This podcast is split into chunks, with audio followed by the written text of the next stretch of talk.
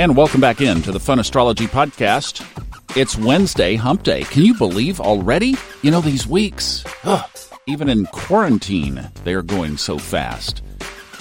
Well, welcome back. We're going to continue kind of part two of Venus retrograde because Venus did go retrograde this morning. If you're in the U.S., it probably happened while you were asleep or working your overnight shift. 2:44 a.m. Eastern Daylight Time.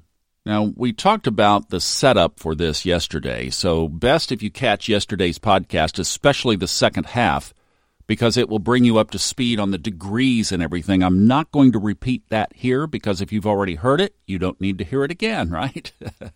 but the big deal is that through this retrograde, Venus in Gemini is going to be in a sign based square to Neptune in Pisces.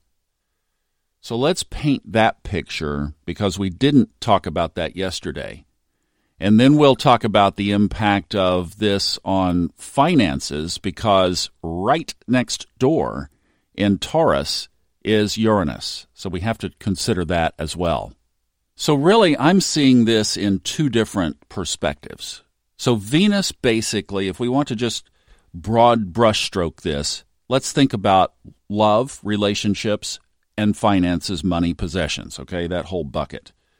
So those are the issues of our life at play between now and it will be in retrograde. So we talked about the dates yesterday. It will be in retrograde until June 25th, but it will not retrace all of its steps back to 21 degrees Gemini until all the way July 29th. So basically, just figure through the month of July. This is an impact. And we talked about yesterday how this only happens every about 18 months, and it's a six week retrograde, and it is probably the strongest of the fast moving planet retrogrades, being Mercury. yes, you will feel this more than Mercury retrograde. So, as we shine these spotlights on relationship and money, what might we look for? Well, first of all, because of this continual square by sign with Neptune, one of the things that's going to be a theme of this is fogginess. So it will seem kind of like the whole, like this, the area of relationships might just seem bloody foggy for the next two and a half months. It will get better after about mid June. So, really, the last six weeks, and I'm talking about all the way through July it will improve toward the middle of June because it will Venus will conjunct the Sun there and kind of get out of that initial um, degree based square with Neptune. So Neptune, one of thing one of the things that Neptune brings is a very deep look at our soul from a karmic perspective. Astrologer Liz Greene wrote a hauntingly deep book about Neptune, and the overall theme about it was that it's our path back to redemption. Uh, it's not for the faint of heart. It's a difficult book to read, but it's very important to understand the Neptunian influence in our life because it is the thing that takes us into a deep journey into our soul. So when you apply that to this Venus retrograde, which retrograde periods are always a time to reflect inward, then what we're talking about is really bringing us spiritually deep. That's Pisces. Remember, we're painting the sign, and Neptune is at home in Pisces. So we're painting the planet with the sign. So we've got this double deep perspective of really looking at our relationships during this Venus retrograde period does this relationship serve? What is the real purpose of this relationship? What is what is growing in my soul or not growing in my soul in this relationship? Does this relationship need to continue? Or is this a relationship that has served its purpose? That's going to be part of this as well. And there's a communication piece because Venus is in Gemini.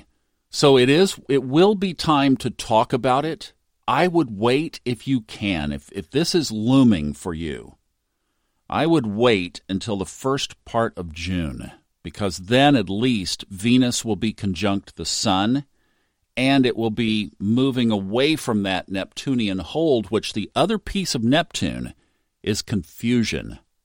So there can be this cloudy, foggy uh, not being able to see through the sea mist. Have you ever been on a lake or the water when on a foggy morning when it was really hard to see through the fog to know where you were going? You had to slow the boat way down and just navigate only what you could see right there because if you got off track and hit something, you could damage the boat. That's Neptune's fog. And the weather forecast on this is that it will be foggier through May. When we have the conjunction in the first week of June, the fog will lift. That's the conjunction with the sun. And then, as the uh, back side, the second half of the retrograde, moves farther away from that direct degree based square to Neptune, things are going to become clearer. So I would kind of say now is the build up time, early June is the crescendo time, and then late June into July is the work it out, work out the details. Or you could just say, you know, maybe the best game plan here is to set this retrograde aside and if you had the luxury and there were foggy areas or dis- really major important decisions, postpone them until August. And even then, even then, we'll still be in a square. So it really would be let Venus pull on off. So, really, if you wanted to get out of this entire square to Neptune um, dynamic, you're going to have to wait until the fall, till September. And boy, then we get into some hairy stuff coming up in September. So yeah, I, you know, this is one of those. This is kind of a tough one. So really, the best I would say, if we were looking for an election time, a period to do something within this, it would be the first week of June when we're conjunct the sun. That would be the best time, probably, because that's at least the light of illumination shining on these areas. Now, the other thing that I mentioned that we have to take into consideration is Uranus.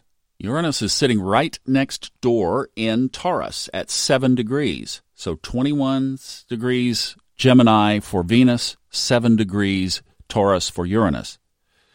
Now, there's a uh, minor aspect that we don't talk about as much here semi squares, 45 degrees.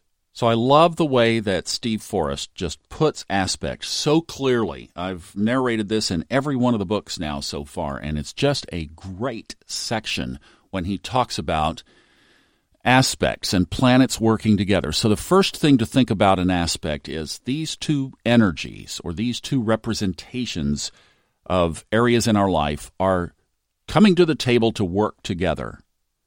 If you have an aspect that a lot of astrologers call hard or difficult or tense, Steve says that's not the best way to look at it. These are two energies that are trying to work together is the dynamic of their working together going to be easier or a little bit more difficult?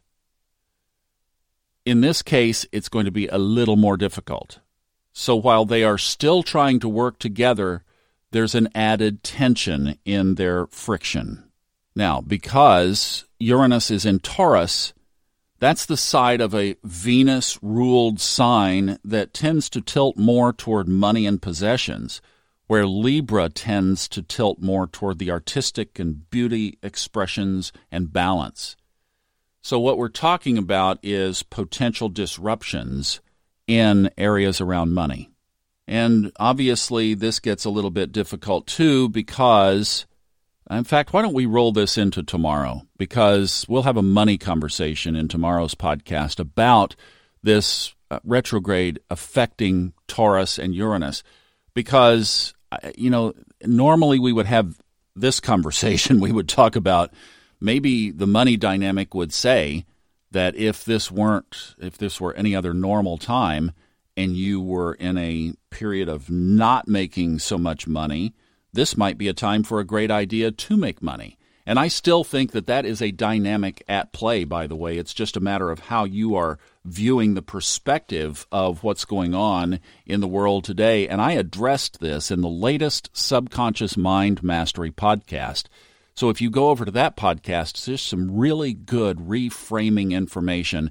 It's the one that was released just a few days ago, so around May 8th. I can't remember the exact date, but that's the, the one that I'm referencing. And I just talked about some really good ways to think about dealing with this with this uh, current situation.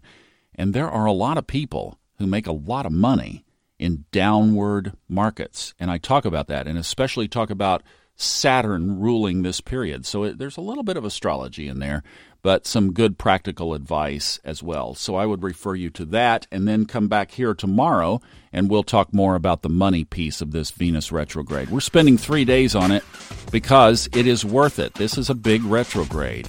So we'll just cover all the angles of it. Sorry this went so long today, but just a lot to unpack on this. Take care. I'll see you tomorrow. Bye.